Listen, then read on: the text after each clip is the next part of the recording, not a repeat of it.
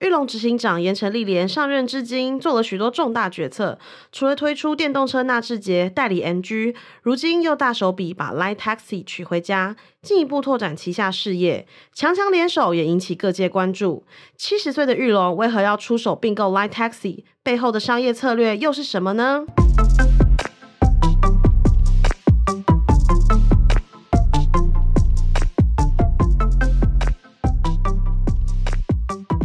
位听众，大家好，欢迎收听记者茶水间，我是今天的主持人品荣。今天呢，要和我们来聊玉龙并购案的是数位时代的记者映璇，映璇你好。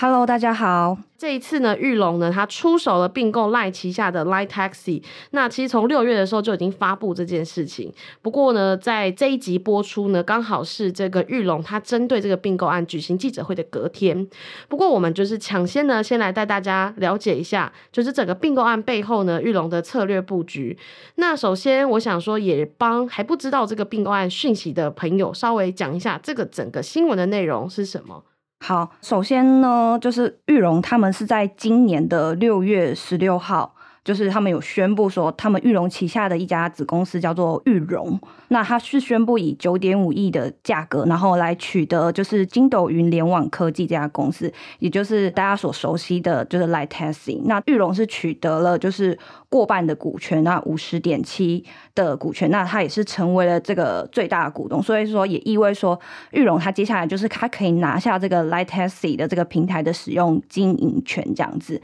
那因为这个并购案是在六月的时候宣布，那也是会需要说通过就是那个公平会的审查，所以在两个月后，大概是八月十六号的时候，就是公平会也就宣布了就是通过这样子。那接下来的大家就会很好奇说，哎，到底就是玉龙他去买 Light Taxi，就是到底要做一些什么样子的事情？因为过去大家我们对于裕隆的熟悉的印象就是玉龙它主要就是代工像是你上的车款，还有 Infinity 的这些的品牌这样子。那它还有一个自主的品牌是那个。的纳智捷。那就是说，他过去其实都是在做一些卖车的生意。那他现在就是等于说，他跨入到就是轿车服务的这一块，这样子。其实我觉得过去的产业都是比较壁垒分明，就是说，以玉龙来说，你是制造这个汽车，就是制造汽车。那 Light Taxi 这个感觉，这种线上的，它就是属于新服务，中间是有一条界限的。不过很多集团其实现在都在进行转型，包含像玉龙，这感觉就是这个界限变模糊，它跨界了，然后他想要把玉龙呢，在这这个七十岁的裕隆在这个时间点呢，那做出一些新的商业的决策吼，所以今天可以想说，先来聊一下玉龙这个集团，因为其实，在七十周年的时候呢，玉龙的执行长盐城立连有设定了三个新的转型的方向。那其实，在应选的报道中，也有很清楚的跟大家说明，就是每一个方向呢，想要做的事情是什么。那我想说，我们一开始就先讨论其中第一个方向，就是所谓玉龙想要做新能源车的这件事情。应选可能会帮我们？稍微介绍一下，他们现在目前到现在总共推出了哪一些产品？那目前的成绩概况如何？就是盐城立连他上任之后，他做了一个一个决策，就是说他把他旗下的就是华创车店的，也是差不多是过半的股权出售给红海，然后所以就是红海跟就是华创这边就是合资成立了一家公司，叫做鸿华先进。那他接下来主要负责任务就是做那个电动车，然后他们的第一个产品就是纳智捷 N 七嘛。那他其实也在去年底的时候，他们在预购的时候，他就获得就。是呃二点五万张的这个订单。那它其实最大的原因就是说，它是一辆百万油找的国产的这个电动车这样子。那这个是算是盐城立连他上任以来就是第一张的这个新能源车的一个成绩单。那另外一件事情就是说，他们旗下还有一家公司叫做中华汽车。那中华汽车过去主要都是做这个呃商用车的部分。嗯、那它其实也有在就是去年它也是代理一个英伦的品牌叫做 NG。那 NG 它这家公司就是虽然说它是英伦品牌，但它它现在已经被中中国就是上汽集团所并购 NG 这个品牌，其实在过去这一段时间，其实在那个整个车市算是讨论的还蛮热烈的。大家都会说它是一个价格破坏者，也就是说，它所推出来的这个车辆，不管是 PHEV，然后或者是它最近也有推出一款燃油车 ZS，那它其实都是就是配备都是非常好，但它的价格就是很有竞争力，就是大概都是百万有找，然后也有当然也有百万以上这样子，对。所以这算是它的新能源车的一个布局的方向。我觉得 MG 也是我们内部的流量密码，就像映璇刚讲的，他讨论很热烈。MG 相关的新闻出来的时候，我们的读者也都蛮好奇这台车。那我今年我有帮映璇刚好代班去过一次这个记者会现场，我觉得 MG 整个现场就是走一个奢华感。就是它整个就是，不管是车模还是它的那个整个声光效果，我都有一种哇的感觉。然后它还有它有送，就是现场参与，就是到记者会参与的人，就是那种汽车的模型这样。因为我觉得通常会送一些，就是可能呃小点心之类的，给他送到一个模型，我那时候就觉得说哇，这个留着，或许以后可以拿来卖钱。就跟那个很多高铁还是什么长荣航空的那个模型，其实有蛮多人在收藏。那第一个就是在盐城令联的上任之后，他就是在这个新能源车上面做了蛮多的转型，其实就是现在很夯的这个电动车嘛，他还做了很多动作。那另外一个呢，就是呃，近期是不是玉龙城它也要开幕了？嗯，那这个也是玉龙集团他们在做转型里面的其中一块布局。对，那也是在我们今天录音的当下。明天九月二十八，就是玉龙城，它算是要就是正式的开幕。那玉龙它就是切入就做玉龙城这件事情，它其实在那个就是玉龙的前一任的那个执行长就是严凯，他生前就想要完成的这件事情。那呃，玉龙城它其实就在玉龙集团的一个对面，它就是一个商场这样子。那它其实过去它是一个比较是破旧的厂房，那它就是透过就是资产活化的再利用，那现在就变成是一个呃商场这样子，然后。就是说，它里面也有像是电影院啊，然后也有像是成品，然后也有就是裕隆集团他们旗下的一些呃，比如说服饰的品牌也都会进驻这样子。那裕隆他们这边是说，呃，他们光是今年在裕隆城的这样子的一个租金的收入就可以达到一亿元。那明年当然，如果说有更多一些厂商进驻什么的，明年的租金也都会上看，就是三点五亿到四亿元之间这样。其实我觉得像这样子房地产的操作是蛮多企业都会做的事情。比如说，我也听过一些企业，因为我自己跑半导体嘛。那个时候，亚利桑那这件事发生的时候，有一些企业他们就先去那边买了一批的地，然后因为这个消息在完全正式发布之前，这些供应商他们就知道这件事情，他们就在那边买了一些地。然后等到呢，那个台积电正式的宣布说，哦，我们要去亚利桑那之后呢。那个价格就起来了嘛？我觉得这是一些企业它赚钱的方式，它可能用公司的名义，然后在这些房地产的资金操作上面，然后让它有更多的进账收入。所以玉龙城听起来它就是把一些旧的厂房改造成百货公司的这个意思，嗯、有点像这个状况。不过玉龙城它是商场，所以它是整个厂房拆掉，然后再重新盖嘛？还是它有保留一些原本厂房就有的特色？像现在的华山啊，或者是松烟，它就有一些以前那种厂区。的特色，我还没有去逛过那个玉龙城，但我觉得它应该就是全新的这个商场这样子，整个推掉重盖的感觉。对，对，好，这个呢，应该在我们播出当下这件事就会揭晓了。所以呢，如果大家想要知道更多资讯，可以去看映璇在说时代的报道。那最后就是要讲到我们重头戏，就是玉龙它在转型一块很重要，就是移动服务，也就是并购 Line Taxi 这件事情。那很多人对于它并购 Line Taxi 呢，大家都会想知道说，哎，玉龙为什么要做这件事？那一个以就是制造思维起家的企业，它可以把 Line Taxi 来做好吗？所以我觉得这个并购上面，映璇可以稍微跟我们分析一下，他们并购 Line Taxi 想要做什么？那他们想要达成的目的是什么？呃，其实这个还是要从整个这个汽车产业的这个趋势来看，因为其实大家也都知道，现在汽车产业它面临就是一个百年一遇的这种转型的大变革。那过去我们都会谈到是说，就是汽车产业它现在面临那个 CASE 的这样子的一个趋势，就是说汽车它要联网化。那汽车它要就是智慧化，然后现在就是还要比如说共享化的这样的趋势，然后甚至是电动化，这个是大家现在都已经看到。那裕隆它去并购 lightsea 之后，他其实他想要做的就是说。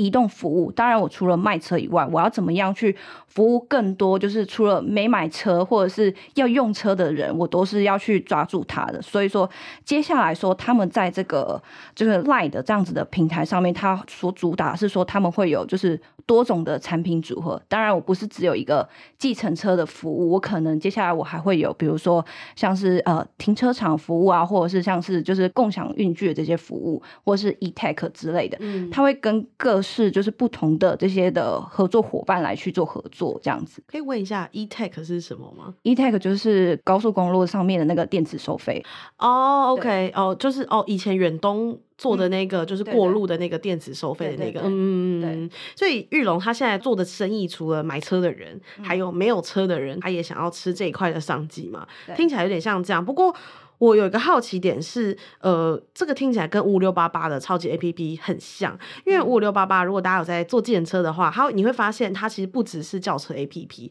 它还有什么洗衣啦、搬家啦、居家清洁等等的服务。那就之前五五六八八的执行长林念真讲，他就是说他们希望是打造就是一个生活平台的概念，所以玉龙的这一个服务跟五五六八八它之间比较大的不同是什么？嗯，我觉得最大不同当然还是在它的平台，因为五五六八它毕竟它是一个它自己的 app。对他自己的平台，然后再加上他其他上面的，比如说洗衣啊，或者是打扫啊，什么这些的服务，都是算是他自己旗下的子公司在、嗯、在做的。嗯、这也是我就是还蛮惊讶，原来这些这些都是他的子公司在做的。嗯、那像是玉龙的话，因为我们现在还不太确定说他到底接下来他上面会有哪一些新的合作伙伴，但他们也有说，他们过去比如说玉龙他在格上租车，他其实有很多一些共享车的一些服务什么的，接下来都会。纳到在那个 Light Taxi 的平台上这样子，所以说那个 Light Taxi 的平台上，除了有玉龙他自己旗下的一些服务以外，那另外他也有说到他会去对外跟一些合作伙伴去做一些结盟这样子。嗯嗯、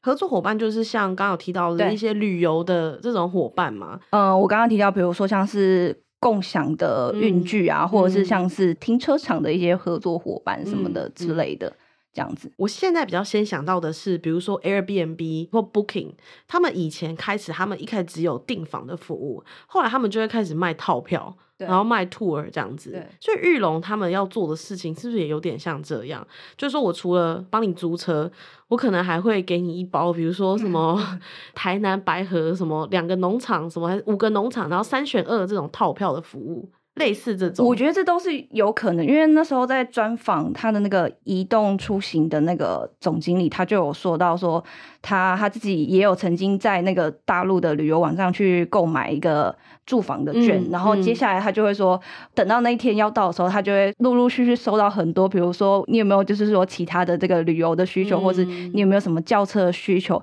他都会传送给你。也就是说，嗯，未来就是你要做的一趟的，不管是旅行或是出行的服务，所有的这些用车的环节啊，或者是移动的这些环节，其实都是这些。就是移动服务商他想要去抢攻的一个市场，这样子。这是有一个英文名词 ，Mobile as a Service 是吗？对对对，MaaS。 对对，就他们，我记得他们有提出这个名词。总之就是说，以后像我这一次我有出差的时候，我也是有一直收到 Booking 问我说，你要不要安排机场接送啊？我们有一些比较优惠的服务啊，等等的。看起来就是这个概念。那我也想要稍微分享一下，因为其实我算是很重度的用五五六八八，然后我就有曾经用过他们的那个洗衣服务。老实说，我觉得还蛮惊艳，因为它可以到付收件，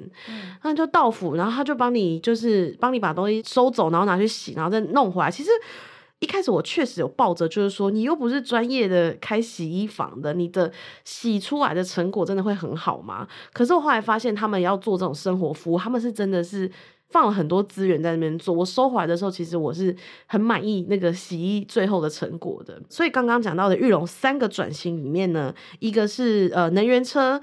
裕隆城跟移动服务，就 Line Taxi 这三桩里面。其中两桩都是在盐城立联任内的时候做到的，就是这个新能源车的发展嘛，跟这个 Line Taxi 的并购。对，所以其实盐城立联上任之后，他算是做了蛮多的事情。那他想要真的就是带玉龙转型。如果有跑玉龙这条线的人，我想应该都很清楚，就是盐城立联他其实是没有受过任何媒体的专访，但是大家都很好奇。所以我想说，应选可不可以稍微跟我们分享一下，在采访现场看到盐埕立联的时候的一些观察？嗯嗯嗯，好啊好啊。那个盐埕立联，大家应该都知道，说他其实过去他是篮球国手的一个背景嘛，嗯、那他也是曾经是担任过就是队长的这样子的一个角色。所以说呢，就过去大家都会以一个就是篮球大队长的这样子的定位来去形容他。那他其实就是，当然，我觉得这一路来就是其实蛮不容易的。就是他从二零一八年十二月年底的时候，那时候就是严凯泰过世，然后他也就是呃，就直接就是接下玉龙公司，那开始要去踏入到就是经营管理的这一块的这些的布局。那当然就是一开始也都很辛苦，但是他做事他是非常的明确，比如说他。很快速，就是说他是要跟鸿海这边合资嘛，然后去造车。那他也就是说，为了要去解决就是公司亏损的部分，那他其实也有大动作去做一个减资的这些动作。所以说他在做一些决策上面都是还蛮快速的。那另外就是说，呃，在一些就是新能源车上面的一些布局，其实陆陆续续也都可以看到，就是。转型的一些成果，那其实我在这几次在现场看到盐城丽莲给人家的感觉，其实都是非常的有威严气势的一个像是女强人这样子。但是其实很多人都说，就是盐城丽莲她私底下对员工就是其实都还蛮好的。那像大姐姐这样子的一个角色，这样子其实也是可以慢慢看到，就是说呃，盐城丽莲她比较就是比较人性，那比较温暖的那一面这样子。我觉得可能因为他是执行长的角色，大家看到他的时候都是很理性的在执行一些可能，反而是发布会啊或者什么消息这样。不过其实盐城丽二零一二零一八那个时候，严凯泰去世的时候，盐城丽莲交棒，确实那个时候有蛮多呃怀疑的声音，因为可能大家会觉得说，哎，你是从一个可能呃豪门的，就是呃媳妇，可能平日是贵妇，你真的有这个能力带领玉龙吗？可是其实今天看到玉龙的转型，其实是成绩真的是蛮好的。那我也记得那个时候有个新闻，就是说他接棒的时候呢，他为了要让要安定内部，所以他有发一个内部信，然后告诉大家说他接下来的目标，然后他也去冠了夫姓，所以他其实原本叫陈丽莲嘛，他是那个时候为了要宣下决心，所以他去冠上了盐这个夫姓，这样叫盐城丽莲。那我觉得这个故事还蛮动人的，是说他是真的就是要接受这个挑战啦，所以。其实蛮多次，好像看到他在新闻上，他整整个人都是蛮紧绷、蛮严肃的，嗯嗯、好像比较少就是会呃谈笑风生啊，或在那边说说笑笑这样子。对，我最近一次就比如说像去年就是 N 七的那个记者会，就是宣布就是那个纳智捷 N 七上市的时间。其实那时候那一次看到严成丽，他是已经脱掉他的那个眼镜，因为过去他都是戴着一个就是有点像粉红色的那个眼镜，嗯、然后呃很正式的套装什么的。那那一天他也换上就是他很喜爱的一个鞋子的品牌，然后红色的高跟鞋穿上，然后整个人看起来就是呃至少那一天跟那个主持人在互动还蛮就是。是有谈笑风生这样子，然后最近一次当然就是因为今年是适逢就是玉龙七十周年，嗯、所以那时候有去他们的三义场，然后有一个场庆，那主要就是他们最近呃新的那个轻油电车上线，然后那一天就是比较特别是说盐城丽莲他还有带他的一对的儿女一起出现，这样子，他他一个女儿就是现在就是刚好就是满十八岁，然后还有一个小儿子这样子，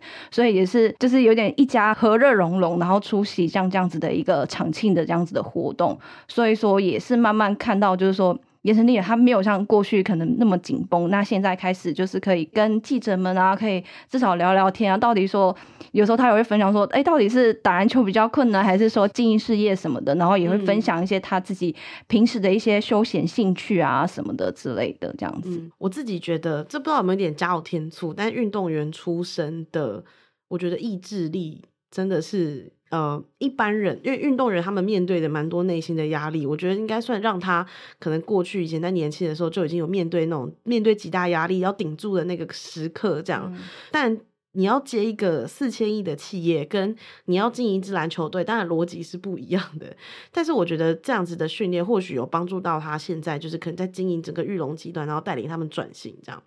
那最后我想问一下应璇，是说，呃，玉龙在七十周年的时候，除了抛出这个三项的转型以外呢，他们还有没有什么比较大的目标，或者是说，呃，你那天有没有比较印象深刻的事情是可以跟我们分享的？我觉得，如果说他这三支箭来说的话，我当然，我觉得我自己最关注的，当然还是他们的那个纳智捷的 N 七，就是到底接下来的一些上市的时间。那目前就是呃掌握到的一些消息，可能都还是最快明年明年度开始会陆陆续续交车这样子。当然，就是说他们也是说，就是那个产能上面其实是没有问题，但是可能现在都还是在一些呃路上的一些道路测试的一些状况什么的。所以我觉得说，虽然说当时候他们获得到就是预购这个二点五万张的这样子的一个订单。最终到底就是这个车可不可以，就是消费者可以拿到，然后是不是真的有就是百万有找，然后这样子的一些呃，它的造车的状况是怎么样？我觉得是明年就是可以去关注的一个点，这样子。交车应该就是成绩单检验的时刻了，嗯嗯，不管你的产能或者是车子的性能，大家真的台湾有很多的车迷都会就是还蛮认真的检视这件事情。那我觉得也蛮期待明年裕隆他们的这个整个交车的状况。那所以其实在这边也会持续的关注。那今天呢，非常感谢映璇的分享。如果你喜欢这一集的内容，别忘了在 Apple Podcast 给我们五星好评，或是留言告诉我你们的想法。那我们下周再见，拜拜，拜拜。